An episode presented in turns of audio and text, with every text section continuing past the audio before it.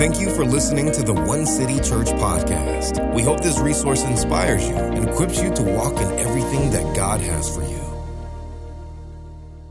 Today is our annual Mission Sunday, and I literally want to build an altar here that reaches around the world as we consider what we as a church are called to do and what we are willing to do over these next 12 months. If you have your Bibles, let's go to the Gospel of John. We're going to pick up chapter 4. Now, there's a lot of scripture reading here. I tried to figure a way to shorten it, but I just can't do it. We're going to pick up verses 1 through 42, and we'll read it as quickly as we can, but I've got to pull out some truths here, show you some things, and let's see if God has a word for us today. The Gospel of John, chapter 4, verse 1, in the New King James Version. Therefore, when the Lord knew that the Pharisees had heard that Jesus made and baptized more disciples than John, though Jesus himself did not baptize but his disciples, he left Judea and departed again to Galilee. He left success and a great move. A lot of things are happening. He left it. And verse 4, he needed to go through Samaria. He had a divine appointment. And it's hard for us to get our minds around that, to leave success for a divine appointment. Verse 5 So he came to a city of Samaria, which is called Sychar, near the plot of ground that Jacob gave to his son Joseph. Now, Jacob's well was there. And Jesus, therefore, being wearied from his journey, sat thus by the well, and it was about the sixth hour. Notice Sychar and the sixth hour. A woman of Samaria came to draw water, and Jesus said to her, Give me a drink. For his disciples had gone away into the city to buy food. Then the woman in verse 9 of Samaria said to him, How is it that you, being a Jew, that consider Samaritans half breeds, half Jew, half Gentile, how can it be that you, being a Jew, would talk to me, not only a half breed, but I'm a woman? And you have to understand during this time, men had a, a low opinion of women, especially a Samaritan woman, a half breed. The woman said, How is it that you, being a Jew, ask me, a Samaritan woman, for drink? You can't touch my pot because it's considered unclean because I'm unclean.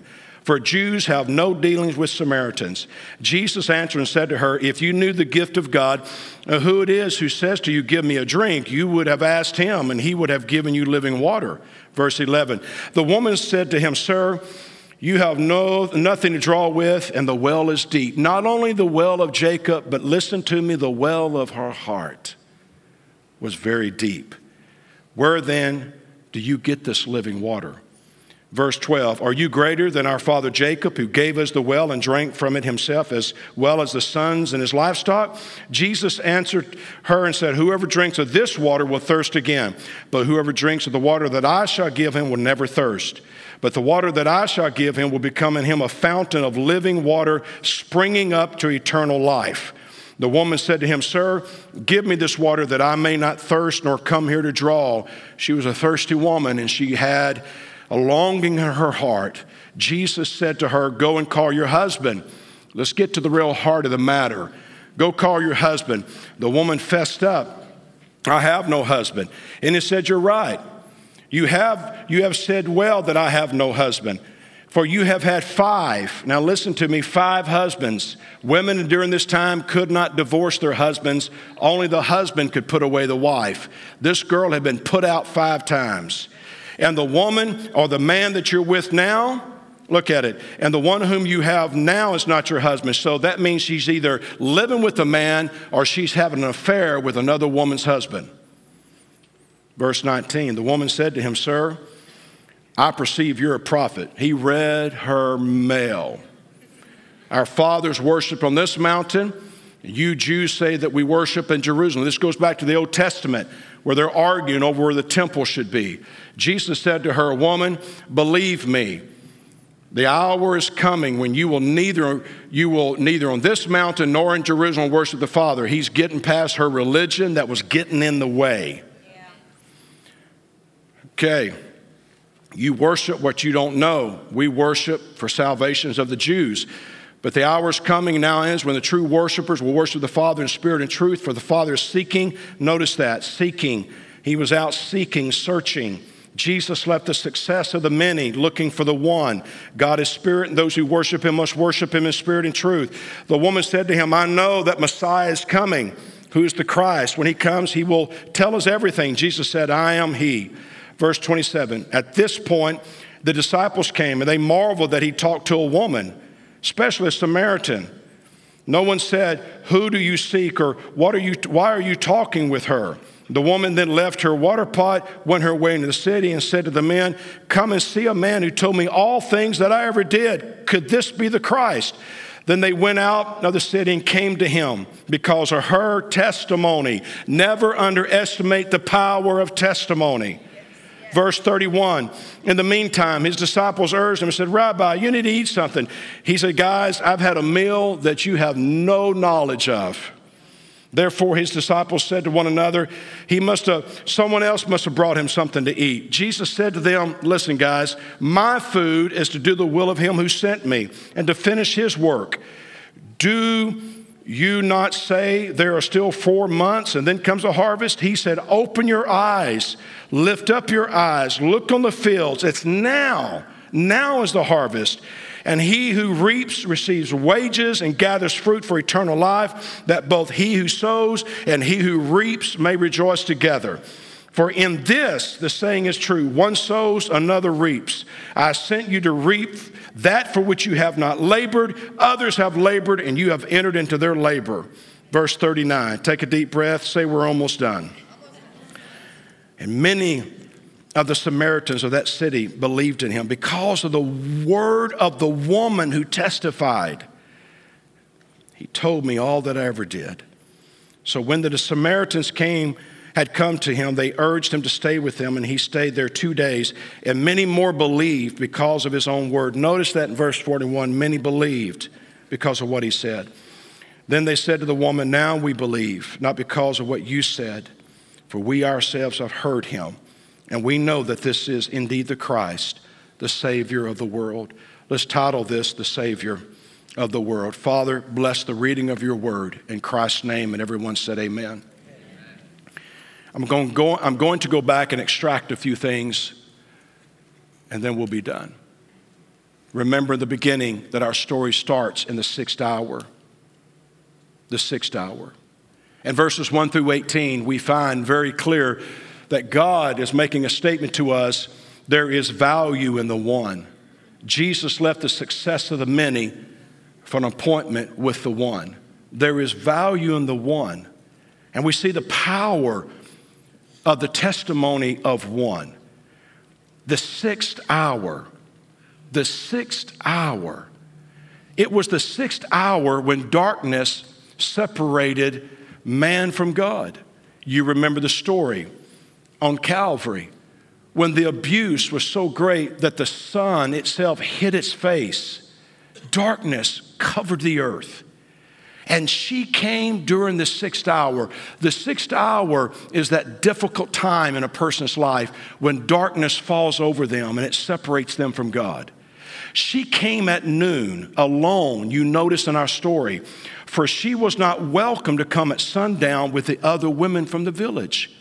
She had had five men put her away, and she was either shacking up with one or having an affair with another. Five men put her away. And the women in this village, this wasn't a big village. This, this village knew who she was. You can't marry and be divorced five times and either be living with one or having an affair with another and, and people not know who you are. She couldn't come with the other women, so she had to come alone during the sixth hour. People that live in the sixth hour live in a place of loneliness. They're the people that live in the shadows of life. They're the people that we turn away from. They're the people that we really like to look away from. We don't like to notice them. We really don't want to see them in our community. We'd like to look the other way. The sixth hour people, the people that are the homeless, the people that are in sex trafficking, the people that are in bondage, whether it's alcohol or drugs or whatever it may be. You know, those people. You, you know, do you know who those people are? The less desirable people of our world, the people that we really try to shun and we try to remain within our bubble and we try to block them out. The people that live in the shadows of our community, the sixth hour people this is the hour when the sun hides its face. Psalms 139 8 said, If I ascend into heaven, you are there. If I make my bed in hell, behold, you are there. You see, the point that I want you to find, see there is that even in the sixth hour, even living in the shadows, even when you go at noon to gather water because the other women don't want nothing to do with you because you're unclean, you got to know that even then, God will find you. Do you see that? He said, Even if I make my bed in hell, you'll find me. Jesus left the success of the many for the need of the one that was in the sixth hour the woman that was living in the shadow, Jesus found her. Do you see that? He found her. When the whole village turned their back on her, Jesus found her in her sixth hour. And if you're on campus, online, if you're living in a sixth hour, if you're in that moment of darkness, if you live in the shadows of life, if you feel neglected and rejected and abandoned, and you feel like the church has turned its back on you, I'm telling you, God will find you. He will find you. The second thing in the sixth hour, Jesus was willing to leave the success of the many for the failure of one. Genesis 33. Then he erected an altar there and he called it the mighty God of Israel. This is what he called it. Here, this Jacob's well in Genesis 33 was called the mighty God of Israel. This well, you have to understand that this is the place of Sychar, where Dinah, Jacob's daughter, was raped. So this is violated ground. Dinah was raped. This woman comes that's been rejected by five men, and she's living with one or having an affair with another one. Either case, they're using her. They won't enter into a covenant with her, they're using her. And so this woman is in the sixth hour, and she has been violated by man. And so you, you have to see for me the, the contradiction. Here on this polluted ground, this violated ground, there's a well and it's called the Mighty One of Israel. I don't know about you, but I'm not sure that that matches up with me. I know it didn't with these two women. Every time that woman went at noon, because the other women would have nothing to do with it, they throw rocks at her she would come to this well and drop that pot down. And every time she dropped it down, those words screamed back at her, the mighty one of Israel. She knew the name of it. And she's thinking, it sure don't seem like it's mighty to me. I want you to hear this woman's heart. This woman in our story was divorced five times. She didn't choose it, they did. But the mighty God of Israel positioned himself on violated ground to make an appointment with a violated woman because he leaves the success of the many for the failure of one. One. To leave a mighty revival where hundreds, maybe thousands are gathered, to go to Sychar to pick up one little woman how many preachers today would do that? How many preachers today would shut down a great campaign where they're having hundreds, maybe thousands, and say, I'm sorry, I've got to go? Where? I'm going to a little village, to a little countryside place, because there's a divine appointment that I have with one violated woman. How many would do that? But that's what Jesus did. And he comes to a place called Sychar in verses 7 through 18. Sychar. You see, Jesus identified her need. He identified it. He, how many knows the spirit of prophecy can talk to you where you need to be talked to? He looked at her and said, I'll tell you what, sis, you go get your husband. It's a rhetor- listen, it's, it's a rhetorical question. He, when God asks a question of us, He's not asking it because He lacks information. He, he asked a question, uh, go, he's telling her, go get your husband. He's, he's trying to get to her heart. And she says, I don't have a husband. I've had five men and they've all rejected me, and I'm living with one now. You see, Jesus was getting to the real need in her life, and that was she had a need for that sense of belonging, to be loved and be cared for. You have to remember that these Samaritans were considered unclean and half breeds. And she just wanted to belong to someone, to something. Not only as a race of people are they rejected by the Jews, but as a woman, she's rejected by her community. As a woman, she's rejected by this man. And that's why she was amazed that he would even talk to her. And he said, Go get your husband, sis. She said, I don't have one. He said, You're right. You've had five, and every one of them put you out, and now you're living with one, or you're having an affair. They're just using you. She had a sense, or she, she had a need to belong and to be accepted. She wanted to belong to something. Jesus, you have to know, he started with her felt need felt need. He started talking to her about thirst, water, felt need. And then he moved to her to her real need of acceptance and affirmation to, to touch her heart and where she was. I have no husband. I have no one. I have no one. This is a lesson for the church to meet people at their point of need. That's where you start. That's why you go to the person to their felt need, you go to their point of need, and you begin there. You don't go to a person as sex trafficking or homeless or drug addiction or alcoholism or whatever the case may be. You don't go to people like that and start with theology, eschatology homiletics, hermeneutics. Are you impressed yet with that? I know all that. I just, just. You don't go to them and talk to them like that. You, you, you go to them where they are. If they need a blanket, give them a blanket.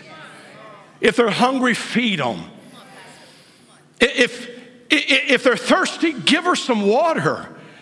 If, you go to them and you, you talk to them. If they need acceptance and affirmation, you give it to them. That's where you start. Do you understand? We, we got to start with their felt need. We got to meet them at their point of need. That's where we start. Right there. Colossians, first verse, chapter 4, verse 5 and 6 says, Be wise. Notice that. Is it underlined? Be wise and the way you act towards outsiders, unbelievers. Make the most of every opportunity. Let your conversation be full of grace. Season it with salt so that you may know how to answer everyone. Christians, the church, needs a little dose of wisdom with unbelievers looking for opportunities and let us speak with grace. Can, we speak with grace? And we need to season it with salt. We need to create a thirst within them.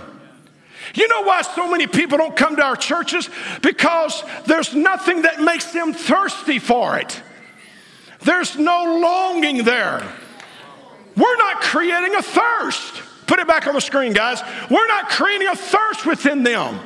We need to season our messages with salt so that we know how to answer them. We can create a thirst and a hunger in them. I'm sorry, I believe if we would season this church with salt, if we would season it, if we would just season, I'm convinced they'll come. They would come if we would create a thirst within them. There's a saying that goes, if you would teach, you must, you must first love. If we would start with their felt need, if we would start, meet them at their point of need, we can lead them to our theology.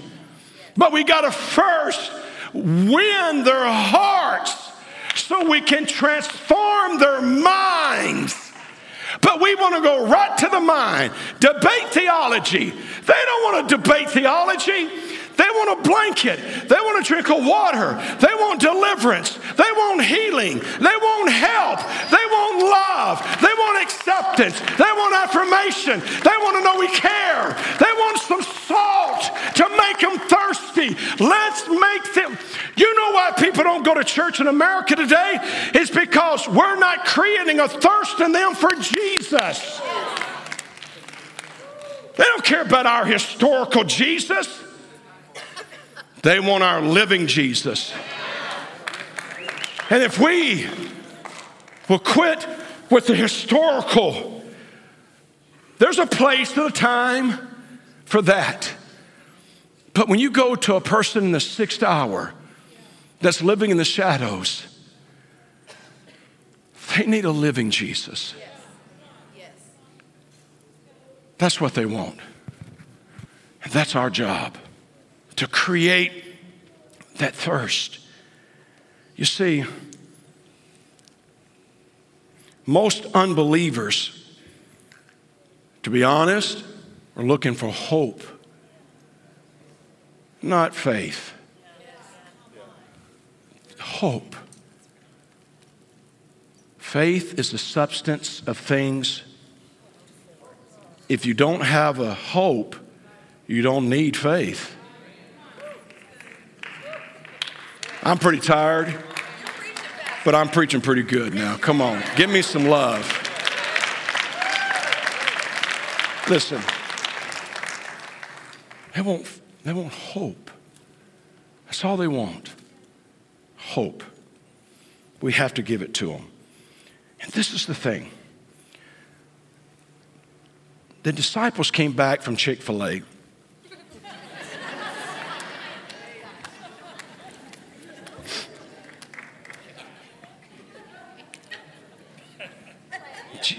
Geez, get a little shout out to my Christian brother that owns Chick fil A. But, you know, they came back and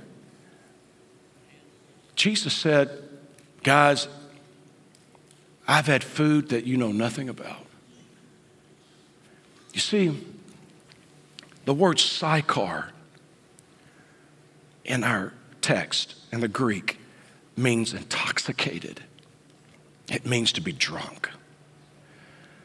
Jesus was intoxicated over ministering to one little girl. We get intoxicated over the headlines. Pastor holds crusade, thousands turn out. Charisma magazine, TBN, book deal, endorsements, recognition, huge offerings his name. That's the intoxication of religion. How many preachers get intoxicated over one little violated girl? How many would shut down a crusade to go get one little girl that's been violated on violated ground in a place called Sychar? Jesus did. And he was drunk in the spirit, he was intoxicated because of one little girl. You see, there is something, and, and I typed this out. I'm 59 years old. I'll be 60 in just a couple of weeks. If you want to write it down, it's June 10th. But I'll be 60. Suzanne's already 60, but I'm catching up. I'm coming. I'm coming. I'm coming. Sid's down there. He's, he's praying for me. He's saying, Oh, Father, help my pastor. Look.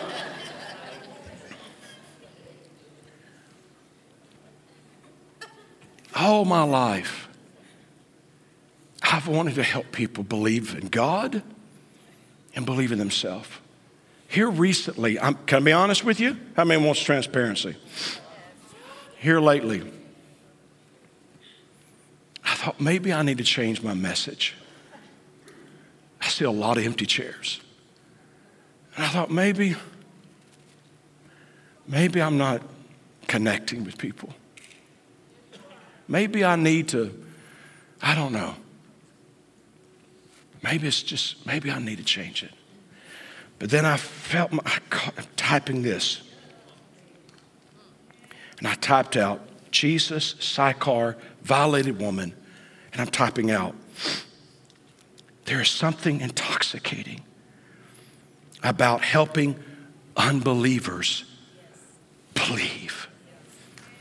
But not only those that are lost that need salvation, but those that are saved that need to believe in God and believe in themselves. There's something intoxicating when I get an email or a text or a phone call. Somebody from a previous church, maybe out of state, contacts me and says, Pastor, I remember a Sunday when you preached a message. It challenged me to be more than what I am in Christ. I'm not talking about humanism, and I'm not a motivational speaker. I'm a preacher of the gospel. But I'm like Paul that says, you can do all things through Christ Jesus. I believe we're called to be the sons of God and to take dominion on planet Earth and to establish the kingdom of God until his return. I believe that. I believe God wants you to be a success in life with your marriage, your children, your business, and your life. I believe that. I believe God wants us to be the sons of God that bring glory to his name. Amen? Amen. I'm not a prosperity preacher, but I believe in a prosperity God. And so I, I believe that God wants you to be everything that you can be in and through Christ Jesus. It may, it may be a just, it may, listen, it may be, it, may never be the governor of the state. It may never, it may be a teacher in a little classroom that has 20 students, but she's shaping the minds of those young people that will change the world. That's success. Do you hear me? You may, you may work for the city of Beaumont and, and, work in our sanitation department and pick up garbage every, every, every week, but you're the best there is. And you're taking the love of God wherever you go, and you're doing it for His glory. That's success. To be who you called to be and to fulfill your purpose in life. There's something intoxicating for me about helping unbelievers believe that God does save, that God does sanctify, that God does uh, justify, that God does heal, that God does set you free, that God will make you the man, the woman He wants you to be. I believe there's something intoxicating about helping unbelievers believe. But we've got to help them. I've said to you for years if you'll believe in people, they will rise to that belief. And Jesus believed in this little girl, and she rose to that standard. You see, she believed in Jesus. Now, listen to this. She believed in Jesus before she believed in his message. Now, you have to hear that. Notice the progression of her respect for Jesus. In verse 11, she said, Sir, you have nothing to draw water with. And verse 15, she said, Sir, give me this water you're talking about. And verse 19, she said, she said, Sir, you're a prophet. The progression, the progression. It was his insight that opened her eyes, but it was his love that opened her heart. He loved her. He loved her. And she believed in him. Before she bought into his theology, she first believed in him. As I said earlier, if you would teach, you must first love. We have to help people believe. We have to. And verse 21, he said, Woman, believe me, the hour is coming when you'll neither worship on the mountain nor in Jerusalem. Believe me. You see, she believed in herself because Jesus was the first man to ever believe in her. Five put her away, and one was using her. She believed in herself because Jesus was the first man to ever believe in her. I want you to notice this. I want you to notice here in the Greek, he called her woman. Remember, Samaritans are half breeds, half Jew, half Gentile. There was an argument over it, it even got into the argument over the Pentateuch, the, the first five books of the Bible, and they were arguing over the Torah. And, and, really, the Jews and the Samaritans were arguing over really what books you should read and what was authoritative. And it was just a lot of religion. Where was the temple on the mountain? And Jerusalem was a lot of just a lot of religion and a lot of arguing going on. And she's a woman. You understand, women kept their place then. He's a holy man. She can't get near him. She's a Samaritan. She's a woman. She's a half breed. It's a mess. Five men divorced her and said, Don't want you. And one man is using her. And Jesus turns to her on this violated ground with a violated woman. And he looked at her and said, Woman. Now, that's a term in the Greek, it's a term of respect. It speaks of her being feminine. It speaks of her being a lady. It speaks of her of being a virgin. And there's no virginity to this, young, this lady. But yet Jesus calls her something that perhaps she's never heard. He called her woman, a lady. She hadn't been shown respect and she can't remember when. The women whisper when she walks by. If she tries to go to the well with them, they'll throw rocks at her. And yet, this holy man calls her a lady. Think of this. For the first time in a long time, a man believed in her. You see, she believed in Jesus she believed in herself and her future, and she became a believer because Jesus believed in her. Do we see that? You know how you turn a person that is lost? You know how you turn a person that's living in the sixth hour you know how you turn a person that's living the shadows of life? You know how you turn the broken and the bruised and the rejected and the outcast and the unloved and the ones that the church has turned its back on? You know how you turn those people? You do it by believing in them. You, you, do it by, as we say here, you don't gossip about their past, you prophesy about their future. You don't call them by where they've been, you, you define them by where they're going and you look at a woman who's been violated and there's nothing pure about her, and you call her a lady. That's how Jesus reached her. And she became a believer because one man believed in her. Notice this in verse 41. And because of his words, many more became believers because of his words. Do you understand that words are powerful? Do we understand that you can make believers of people with your words? The psalmist said he sent his word and healed them. That's not only for physical healing or for salvation, it's for mental and emotional healing.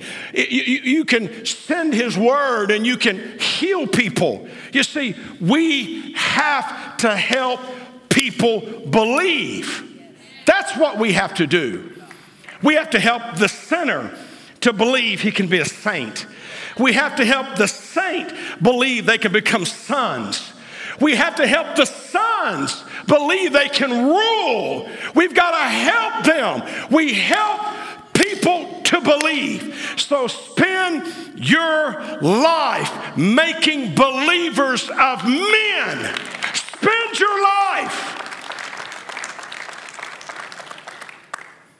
My last point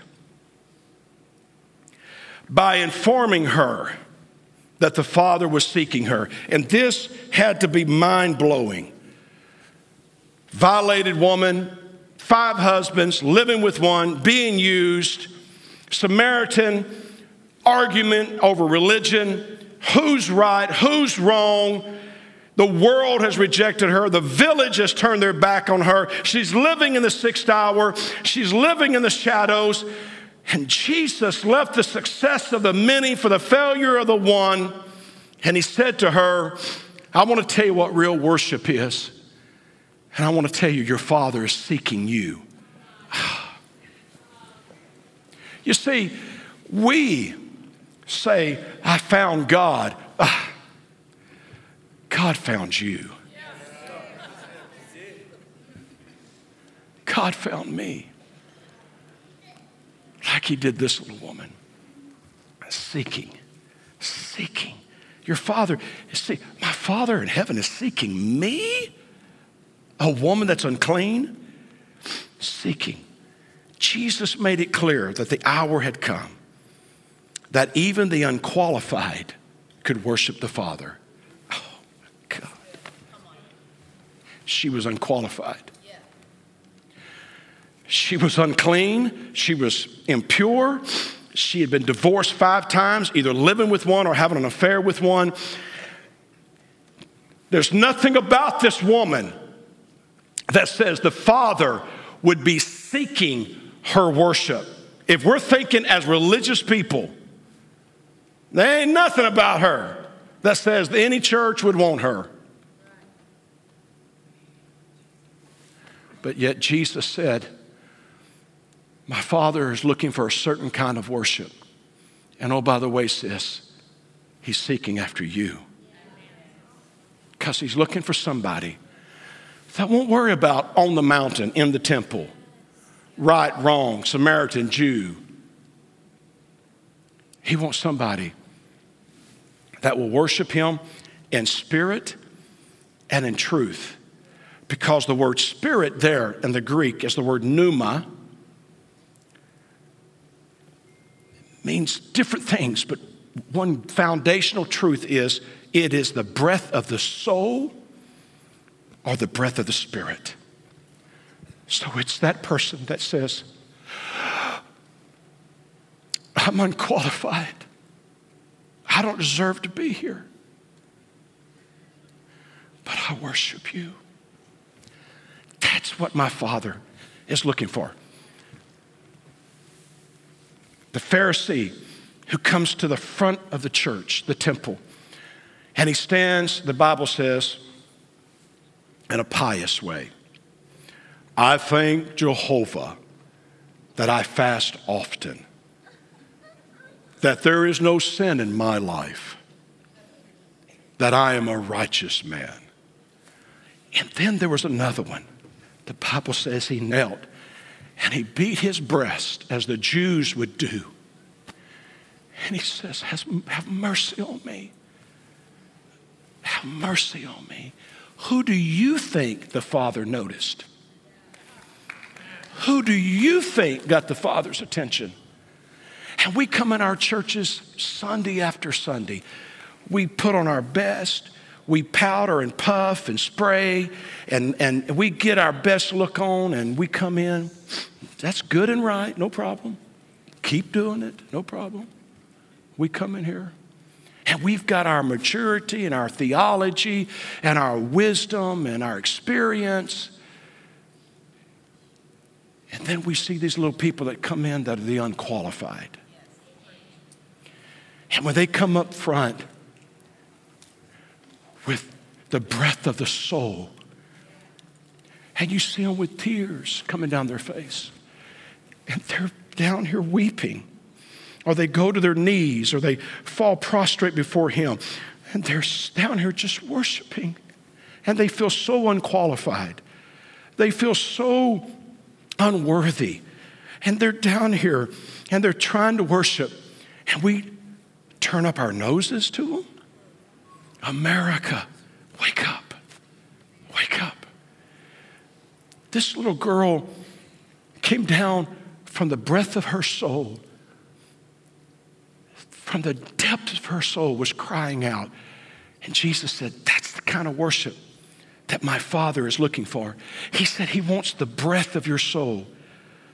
And He said He wants it to be in truth. And the word truth there in the Greek, it means candor, free of pretense. Candor, just honesty, no pretense. No pretense. Jesus said, Forget Jerusalem, forget the mountain Forget arguing over the books of the Bible and, and which one is which, and quit arguing over Samaritan and Jew and women and men. And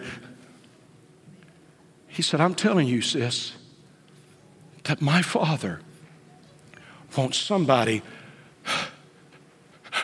from the breath of their soul, from the breath of their soul, to just, from the breath of their soul to cry out with no pretense and just be candor and honest and say, I'm unqualified, but I'm here to worship you. That's what my Father's looking for. That's it. Stephen, come help me.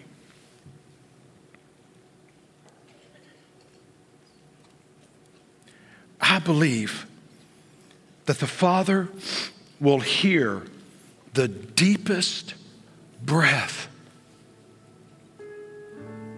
of the most shattered soul on planet Earth.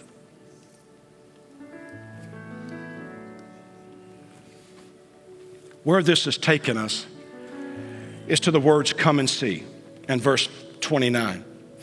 She said to her village, Now, guys, Uh, can, you can you hang in here for another minute? Are you okay? This little woman, five husbands, living with one or having an affair with another one, has to come at the sixth hour of darkness because the women won't have nothing to do with her. She finds the Messiah and she drinks from a well. They're talking about the water from Jacob's well, living water. She says, The well is deep. Which was she talking about, Jacob's well or the well of her heart? She says, The well is deep. I just want to believe that little girl was saying to him, Listen to me. You don't know where I've been. You don't know what I've done. You don't know how deep my heart is. The darkness. You don't know. Jesus says, Sis, I get there. If you'll just listen to me, believe in me. She finds this living water and it changes her life. Now, instead of her selfishly holding on to this, she goes back to that same group of women that turned her out.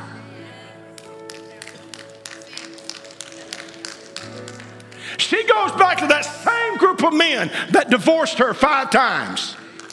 She goes back to that same, that same rascal that's either living with her or, or, or, he's having an affair with her, he, she goes back to that same group of people and she says to them, Come and see what I've seen. It's amazing how, when you first get born again, you go to friend, family, enemy, and foe, and you tell them all, Come to my church and see what God did for me. The love of God compels us. You'll go to your enemy and reach out your hand and say, Come and see. She said, Come and see. He understood what she did, But more importantly, he understood why she did it. For the first time, a man saw her for who she was and not for what she did. Come and see, she said, the first man that ever saw me and spoke to my heart. Come and see. And then in verse 42, it says that the entire village turned out. The whole village came out. Her reputation preceded her. But they saw a transformation in her, and they're thinking if God can do it for her, He can do it for me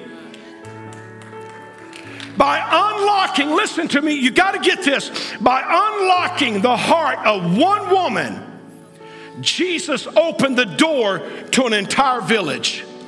That's why he left the success of the many for the failure of the one. Because one woman unlocked an entire village. One little girl. One little girl. That's why we understand Put verse 4 back on the screen, screen, guys. At the end of the story, you look back to the beginning. And that's why we understand the power of verse 4. It said, But he needed to go through Samaria because of one little girl. The Samaritans, do you understand? They could not come to Jesus. Their religion, the argument wouldn't allow them. They could not come to Jesus. So Jesus chose to go to them. There are people in our community that perhaps they just they don't feel they can come here. Maybe because they feel unqualified. Maybe they feel unclean. Maybe they feel like the heart of their well's too deep been too much, seen too much, done too much. They'll never accept me in that big fancy church. Maybe they can't get here. So perhaps we should choose to go there. That's why we have to go out in Walmart and Kroger and HEB and wherever you are and wherever you're working and whatever you're doing, we have to pay attention to the one and try to get them because one can open an entire village. Reaching the world begins by reaching the one. And that's the story because it concludes in verse 42. Then they said to this woman, Now we believe, not because of what you said, for we ourselves have heard him and we know that this is indeed the Christ the Savior of the world. That's the point of this story. That with one, with one, we can reach the entire world if everybody just reached one. Thank you for listening to the One City Church podcast. For more information about our church, visit onecity.church.